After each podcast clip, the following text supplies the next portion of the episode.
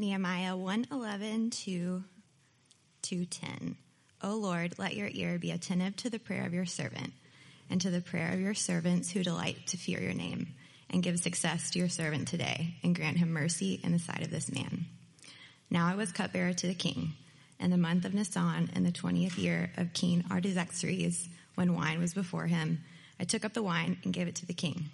Now I had not been sad in his presence. And the king said to me, Why is your face sad, seeing you are not sick?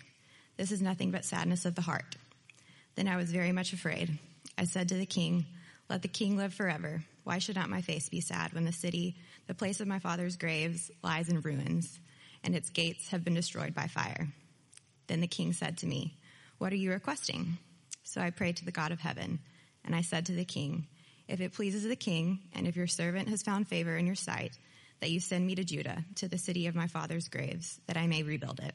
And the king said to me, the queen sitting beside him, How long will you be gone, and when will you return?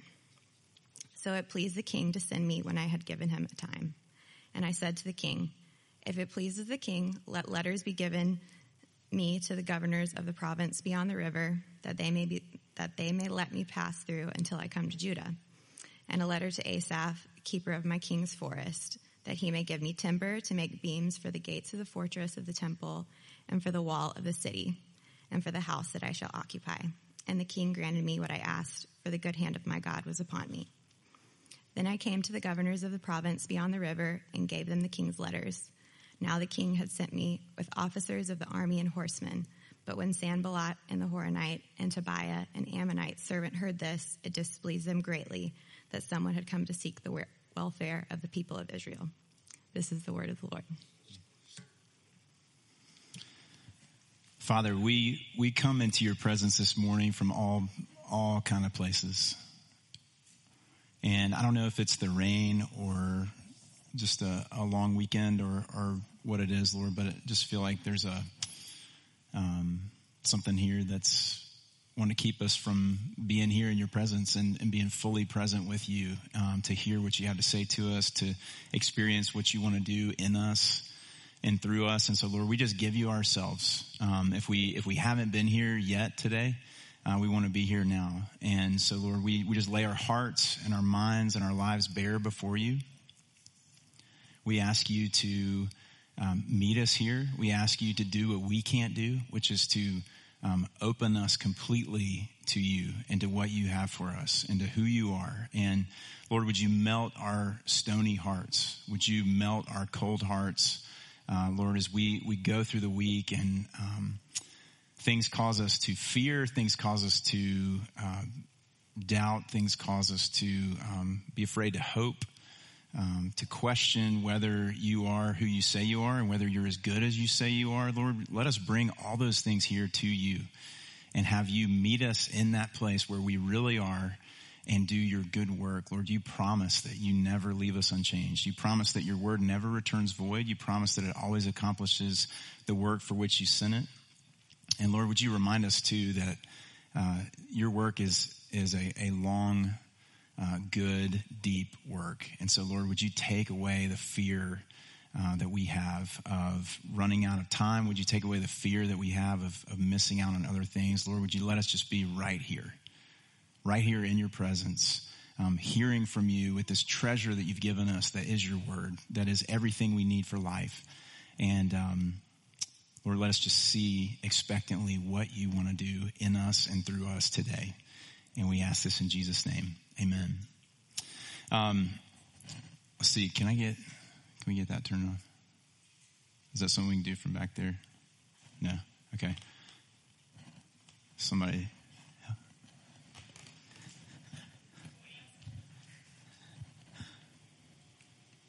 I don't know how to do that. Okay, but but I went down there and looked at it like I possibly was going to know what to do. I don't know what to do with that. Um, Okay, I'm just going to stand over here. That's great. Uh, I want to tell you all a story. When I was in college, my freshman year of college, the presidential uh, debate, one of the debates was at our college. And so they sent out this email and said, hey, there are 50 student tickets to the debate.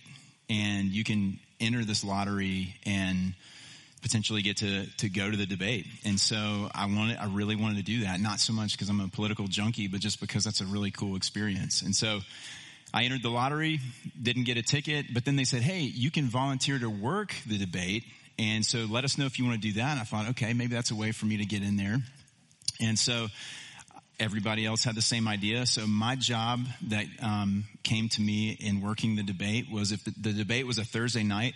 So on Monday, between the hours of 1 p.m. and 5 p.m., I was a door guard at Waite Chapel, which was the the place of the debate, and the headquarters were down um, in the basement, and that was where like all the the gears were turning for the people working the debate. But I mean, just stop for a second and, and help me um, think with me about what that means. That three days before the debate, I was a door guard for Waite Chapel. So, um, a couple things. One, nobody really was trying to get in and do anything.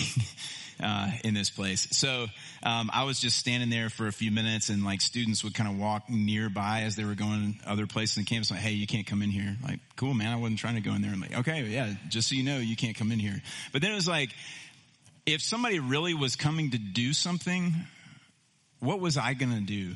Like if you've watched like the Tom Clancy movies or the Bourne movies, like what what am I going to do with no weapon standing at the door three days before this debate? So um, I decided to take a risk. I decided to walk down into the headquarters where all the magic was happening and just see what I could get into. And so I walked down the stairs and I mean, it was just like the control center and everybody's going nuts and they're running all over each other and everybody's talking and it's loud. And I'm just standing there watching people like move back and forth. And all of a sudden this guy appears from the crowd and he just comes up to me and he said, Hey, you're the guy that Rebecca sent. And I was like, okay, this is the, this is it. Am I the guy that Rebecca sent? I, I don't know. That's a decision we got to make right now. And I was like, I am the guy that Rebecca sent. And he's like, great, come with me. And so he takes me and I'm like, this is it. This is where it gets really exciting. And we go back into this room where there's a very old gentleman who is putting stickers on the back of tickets. He said, good, this is where you need to be. I'm like, this is even worse because now I'm stuck in this tiny room with this old man and we have nothing to talk about and there's no windows and we're just putting stick it, stickers on the back of these debate tickets that have like the actual seat assignments. So I'm sitting there thinking about how um, I've made a very poor decision and things are not working out. And then at the very end, this man turns and says, Hey, give me your campus address because my little um, department here always gets extra tickets to the debate and I want to send you one. I was like, Yes, I did it. And so I actually got to go to the debate. I got to shake hands with both candidates and it was really cool. It was a great experience. But I tell you that story because um, you just need to know more about my life. No, I tell you that story because uh, we're talking about risk today. And I want to think about that. So in this, I mean, that's a silly example, but there's this point, there's this moment where you've got to take a risk and you got to decide, um, what am I going to do here? Am I going to go for it? Am I going to risk it for the biscuit or am I going to sit here and just let life kind of keep passing me by? And so I want to ask, like, what is, you know, before we even move into this passage, what, what, what's happening when you take a risk, when you face a risk? Like, and so one of the things that's happening is um, there's fear. There's fear that comes up, and it's it's fear of the unknown. It's fear of possible or maybe even likely suffering. It's fear of um, being out of control because maybe where my orbit right now, I've, i mean, I never really am, but it's the illusion of control. Um, I'm under this illusion that I kind of have everything under control, and if I step out of the normal rhythm through a conversation or a asking a question or trying something new that um, that balance is going to be upset somehow. And so every time you're thinking about taking a risk you're weighing the options of what what is this worth? Like what is worth me feeling uncomfortable for? Is this worth me feeling uncomfortable for?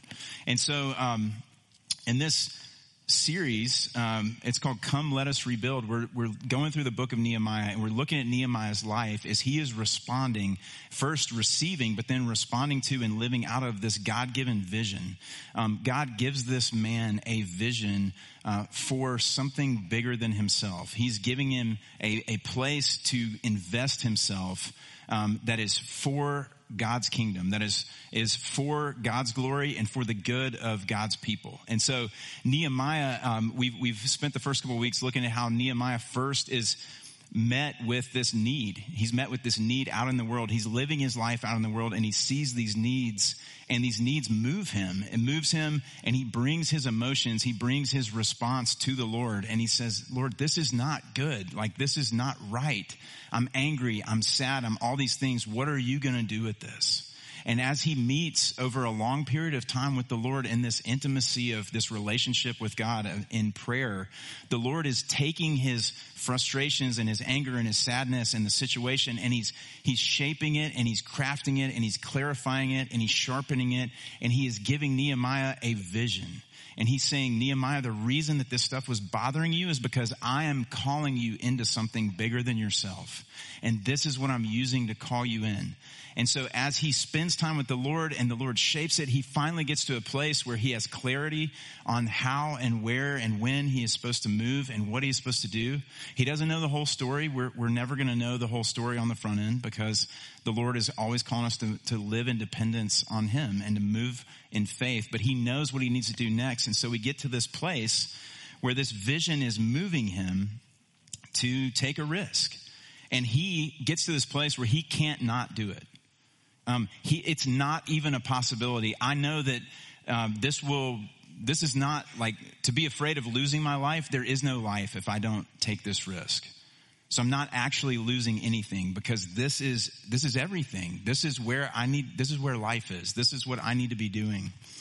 And um, and so I want us, as we look at this passage of him first taking these first steps of moving with this vision that he's formed in the intimacy of his relationship with the Lord out into the world to uh, a place where it's scary and he is now vulnerable and this vision is now vulnerable and all of this feels vulnerable and out of control. Um, what does this look like when you have a God-given vision and how does this propel you out into the world um, to live in response to that vision? And so as we ask that question, I want us to just stop and think, what does it look like in your life to take a risk? Um, and, and, and, not just any risk, not like the, the story that I told or like jumping off a cliff at the lake or things like that. Those are, those are risks and they're, that's great, fun. But, um, what does it look like to really take a risk like Nehemiah did in response to the call of the Lord on your life? In response to the vision that he's given us. And so in some sense, we all have the same vision. We are all on the same mission. It's, it's to glorify God and make disciples and um, to see the kingdom of God come into our own souls and into the lives of others and the lives of each other. God's called us together into this community to play a, a special role in each other's lives and to see his kingdom come out in the world, um, out into places where he's calling us to push back the darkness. And so, what does it look like? What, what, what might it look like for the Lord to, to put a vision on your heart? Um, and a bunch of little visions because, uh, you know, we have this one overarching vision, but we also have these little visions where he calls us to say things or to ask things or to move into things in these little individual relationships and conversations and, and places where we work and places where we invest ourselves throughout our life um, there's going to be a lot of these little visions under this big overarching vision. And so, what does it look like to move out um, in faith with the Lord? And it's, it's this idea, as one author said, um, a ship docked in the harbor is safe, but that's not what ships are made for. It's this idea that we can, we can live in safety of never taking a risk, of never responding to the, the nudging of the Holy Spirit to move out into the vision that He's called us to. And at some point, we kind of cease to become human because we were made for this. And so, um, first, these first few verses here, um, a God given vision leads to risk taking. It leads to what we're talking about here. And so we hear about Nehemiah being the cupbearer to the king. What is the cupbearer to the king? The cupbearer is actually the like second in command in all the kingdom. It is a position of great privilege and great power. He would be second only to the king and all of the king's princes in power and authority in this kingdom. And so Nehemiah is the one, I mean, it's the cupbearer because he's the one that takes a drink from the cup before the king does to make sure that there's no poison in the cup. But he's also the king's confidant. He is, he is helping the king make decisions that are shaping what's happening out in the kingdom. And so he is in a position of great privilege and great influence. And then it says that um, he came to the king at a time that, that wine was before him. And, and this was most likely a Persian New Year's party. Um, this was a feast. This was a big celebration. And um, Nehemiah comes and his face is sad. And we might think, okay, what's, what's significant about that? Well, this is a really big deal because part of the deal when you are the cupbearer, you might be very close to the king, but it, you are nowhere near peers with the king. And so, um, anytime you show displeasure in the king's presence is potentially interpreted by the king as protest to the way that he is ruling or displeasure with the way that he is ruling. Um, and, and you are risking your life. And so Nehemiah comes before the king and we don't know if he just knew that this was the time and like, okay, this is it. I've got to just be honest and be myself or if he just couldn't help it. I don't know about y'all, but there are a lot of times in my life where I would like to not have a conversation right now, but either Lee or somebody else in my life knows that everything's not okay. And they're like, hey, hey, you just got to come clean. Like, what's going on with you right now? I'm like, okay, here we go. And so this was one of those moments. And so that's why it says that he comes before the king and the, the word that the king uses for, um, uh, let's see, where is it? Your, why is your face sad? That word sad actually means like bad or ugly. it's like, why is your face so messed up right now? And, um, and Nehemiah is exceedingly afraid. He's exceedingly afraid because he knows he is risking his position. He is risking his life. He is risking everything. But the reason that he moves forward, even though he is exceedingly afraid, is because this is everything. I don't have a choice. I'm so convicted. I'm so sure of what the Lord has called me to that this is it. And He is with me in this moment. And so here He goes. And the odds don't matter. He just knows that He has to do this. And and I think we all know what that moment feels like. Um, no matter how you respond to those moments, I, I, think we all have experienced those moments where um, it's just it's hanging in the balance and you know that that there's like this something tugging inside of you like it's time to go. It's time to tell the truth. It's time to just let it rip. And sometimes we make a decision to do that and sometimes we make a decision not to do that. Um, my first day on the job as an attorney um, at the DA's office in Charlotte, I had already kind of had a conversation with the Lord about um, how this was all going to go in terms of how I was going to bring my faith into the workplace and say, you know what, I'm just going to take a, a few months to just be me and like let people get to know me before I ever say anything about my faith in you. And he's like, okay, cool. And then on the first day in the lunchroom, where there were 40 attorneys, we're all sitting there eating lunch together. Um, somebody's telling a lot of off color stories and jokes, and I'm just not laughing like everybody else is. I'm just eating my lunch. And uh, the guy next to me, it's like totally silent, and he goes, What's your deal? Are you a Christian or something? I'm like, okay, Lord, that's funny. That's cool. And it's, you know, it's that moment where you're like, uh, yeah, actually, I am. and then everybody's like, oh, ooh, okay. Um, but it's these moments. I mean, our lives are full of these moments. And it's just a matter of, uh, like, are we going to respond to these moments or not? And so, um, one question for us is do you know what that feels like when the, the Holy Spirit is nudging you? Do you know it? Do you know what that feeling is? And maybe you do, and you don't think you do. Maybe you actually do, and it's you think, oh man, I just feel nervous. I feel excited. I feel whatever. And you're like, yeah, that's that's what it feels like when the Holy Spirit is is nudging you to speak or to act or to not speak uh, when you normally would have. But it's really important for us if we're going to live in relationship with Jesus. We're going to live in response to the, the things that He's putting in our lives and putting on our hearts um, for His plans, for His will. I've got to know how to hear from the Holy Spirit and what does what does that feel like? What does that sound like? Um, but right here, I just want to recognize one thing before we go any further. Uh, the Christian life, the life of actually following Jesus, can be a lot of things, but it is never boring. Never, ever, ever, ever, ever boring if you think for a second that following Jesus is boring, um, the problem is not with Jesus. there's some disconnect that I'm not hearing from him. I'm not understanding how to move in line with him because it is never boring. He is always calling us out to push back the darkness in our own hearts, in this community, in the lives of other people, and out in the world. And that is, that is never boring. That's always exciting. It can be dangerous. It can be scary. I cannot like what he's calling me to do, but it will never be boring. And so he, he takes this risk, Nehemiah does. And, uh, and the next thing that, that this God given vision leads him to is a bold specificity. Um, look at starting in verse four. Um, he's before the king and he's told him, he's honest when the king says, What is wrong? What is causing your heart to be this sad? He tells him. He says, Look, this is why I'm sad. And then the king asks him, What are you requesting? What are you asking me for? What do you want, Nehemiah?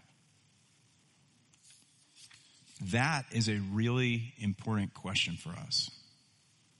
What do you want? Because whether you know it or not, your heart, your life unfolding is always unfolding in response to moving toward desires that you have.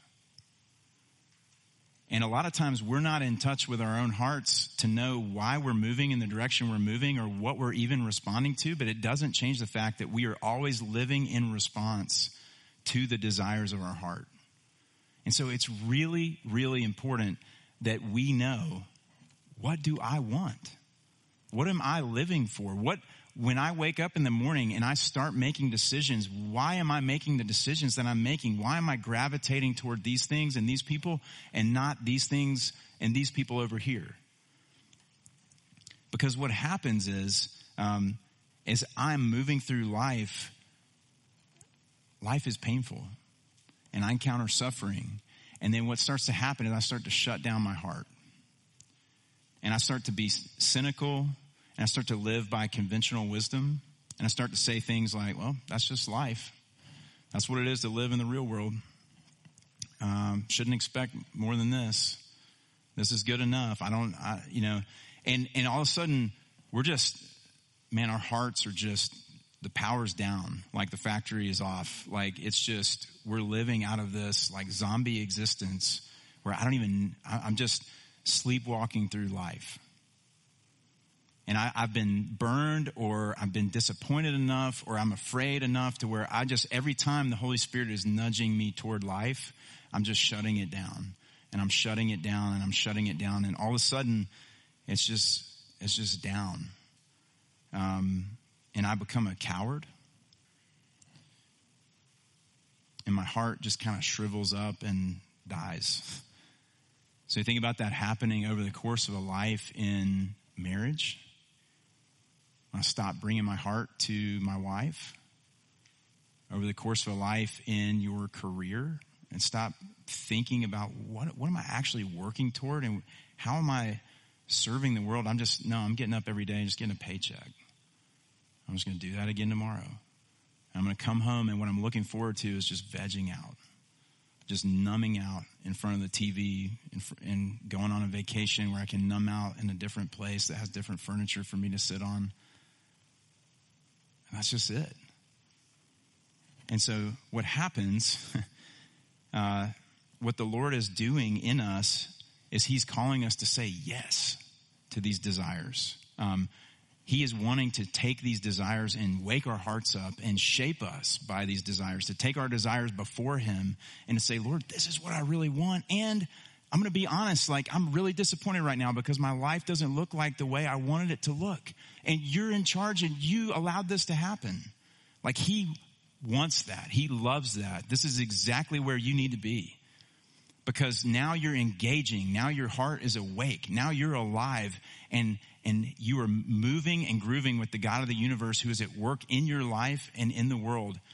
And he is speaking to you through those desires. So don't shut him down bring them to Him and let Him shape them and change them even and grow them and nurture them. And as He does, that's what's going to allow us to live. It's like um, I, I'm a cyclist, and when you when you're a road biker, you have to clean your chain because when you're riding on the road, it's got grease on it, and you're always picking up stuff from the road. You're always picking up like bits of metal and bits of dirt and bits of sludge and, and all sorts of stuff. And what happens if you never clean your chain is it just gums up the works and then it starts to reshape and shave off your gearing and then the whole thing just doesn't work anymore. And that's kind of like our hearts. And what happens when you clean them is you take all of the junk that's not supposed to be there off and now it's clean and it's smooth and it's working. And that is, that's how our hearts are made we, when we bring them to the Lord in His presence, He cleans them and clarifies what, what is, what, what am I living for? What are the desires that you've put in my heart? And then that's only then can I start moving. Can I have what I deeply need, which is a conviction and a clarity in what this calling is? Because now I, I know, okay, this is what I want and this is what I need to make it happen. And it makes you bold when you have clarity of a calling like that, when you have clarity of vision, it makes you bold. And so this is Nehemiah here. Nehemiah is standing before the king and he is on fire.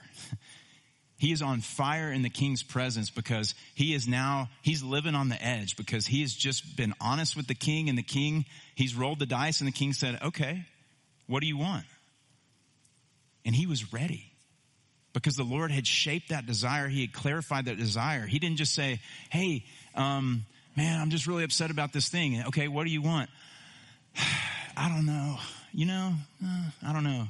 Or like, I just kind of generally want that to be in a better place over there. Okay, well, what do you want to do about it? I don't know. I hadn't gotten that far. No, no, no. He said, What do you want? And Nehemiah said, I'll tell you exactly what I want. I want you to let me go and rebuild. And he said, okay, and not only that, I'm going to tell you what I need. And, and I mean, listen to these asks that he's making to the king. He is his most trusted advisor. Hey, I'm going to be gone for months. You're going to have to train somebody else. You're going to have to trust somebody else. But I don't care. I'm asking this. This is what I got to have. I'm, I'm going to be gone. I, I need you to let me go. I need you to actually reverse your royal decree that you said to stop the building years ago. I need you to reverse that and lose face with people. You're going to have to make a new decree where I'm going to get to rebuild. You're going to have to send letters to the governors of those provinces over there to let me rebuild. And I want you to basically just give me full access to your forest and take as much timber as I need. That's what I'm asking for. I mean, the boldness of this man in the presence of the most powerful human on earth. And the boldness, even of what he's asking for in general. This is a 1500 mile journey from Susa to Jerusalem. Think about doing that on uh, a horse. I want you to send me 1500 miles. Give me permission. Give me the go ahead. Open the gates to send me 1500 miles on a horse from luxury to ruins to do the impossible. Because even if I fail, I have to do it. The man is bold because he knows what the desires and the vision that God's put on his heart. Um, and he's moving toward it. And so, uh, a question for us is what is that for you? And when is the last time that the Lord has put something like that on your heart to where you were willing to fail? You're willing to risk the embarrassment of failure because you're like, I, I don't have a choice. I have to do this. I have to get in the game. I have to do this. And so finally, um, as we're moving with bold specificity, uh, a God given vision leads us to suffering. Starting in the second half of verse 8 here, um, Nehemiah says, The king granted me what I asked. Why? Because the good hand of my God was upon me. Translate that um, because the favor of God rested on me. And we're very confused, I think, a lot of us about the favor of God and what that looks like and what that feels like because um, we're kind of living in the hashtag blessed, you know. Uh, and so God's favor looks like a bigger house or a nicer car, um, but that's not what God's favor looks like. Um, if you want to do a little study through Scripture and look at God's favor and what it does to people, um, you're going to find very different things. And, um, and so here, it's so clear that God's favor rests on Nehemiah. And look at where it leads him. And it leads him to encounter these men. And this is like these last two verses, kind of like a foreshadowing of what's to come. These men are going to oppose his efforts in very serious, very damaging ways for a very long time to come.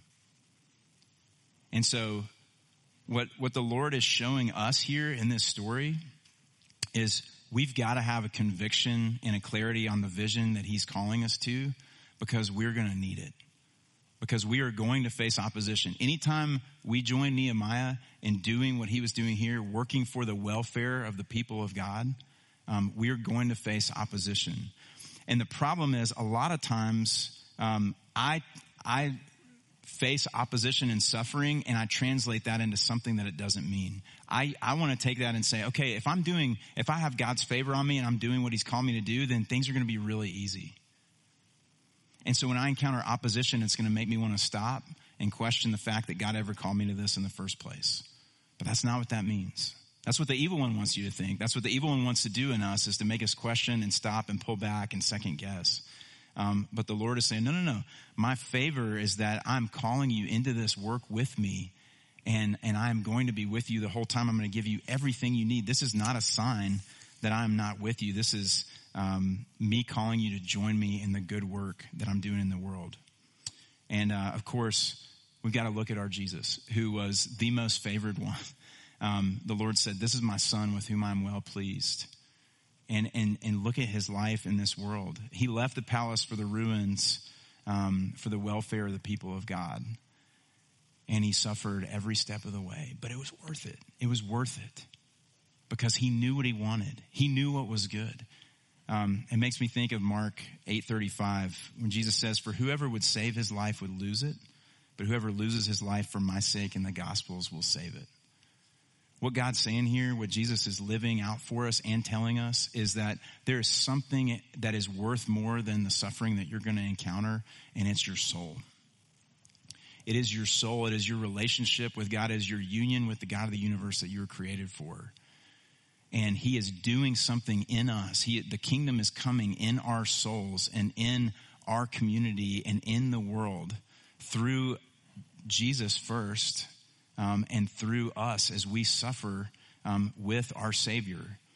And that suffering is worth it because it is, it is growing something in us. It is growing something in the world that is beautiful. And just like the risks we've been talking about, when we see things the way that he sees things, we can't not do it because there's really no life apart from that. Um, we are we are ships not made to stay in the harbor. We're made to sail and encounter whatever we encounter. And so, what I want to leave us with this morning as we as we turn uh, to the communion table is just to ask this question: Where is Jesus calling you to risk um, for the kingdom, for the sake of the kingdom in your own life, for the sake of the kingdom in this community, for the sake of the kingdom moving in the world? Um, and, and here's here's just a few ideas of what it could be, um, but but you have to you have to ask Him. For some of y'all in this room, it may just be turning and trusting in Christ for the first time. It may be giving up control of your life to say, You really are Lord, and I want to follow you. Um, you are where life is. And it's that, that's a big risk. Um, but it, it, it is surrendering to Him and giving your life to Him. For some of us, it's asking forgiveness or confessing sin to somebody that we've wronged to ask someone to, to just raise your hand and say, I need help, to ask someone to disciple you, to join a small group, to ask someone to teach you how to pray. For maybe, maybe some of y'all, it's, it's sharing Jesus with somebody um, who he's put a, a burden on your heart and given you an opportunity to do that with. Maybe it's praying in the presence of others. Um, or, or maybe it's not letting your work be your God anymore and letting, letting something else shape the rhythm of your life. But whatever that is, um, he is always moving. He's always moving his kingdom in us and out in the world. And so we want to learn how to follow him and let him redefine success for us, that it's not results. We don't have to be afraid of failing in these things because success is obedience. It's hearing his call and saying yes and moving and seeing what he will do. Father, would you, um, would you change us? Lord, would you, would you take the fear away that causes us to um, think that we are protecting ourselves by not taking risks and, and open our eyes to help us see that we're actually doing great damage to our souls? Lord, you have made us to follow you. You've made us to, to know you and love you and respond to you. And so, Lord, would you enable us to do that? Lord, would you give us the courage and the hope and the faith that we need? The love for you, the love for our neighbor that we need, that is ours in you, Jesus. Um, would you just turn that love loose in our hearts and, um, and do your good work and continue to, to work out your salvation, the salvation that you've given us um, in our souls and in the world. And we ask that in your name. Amen.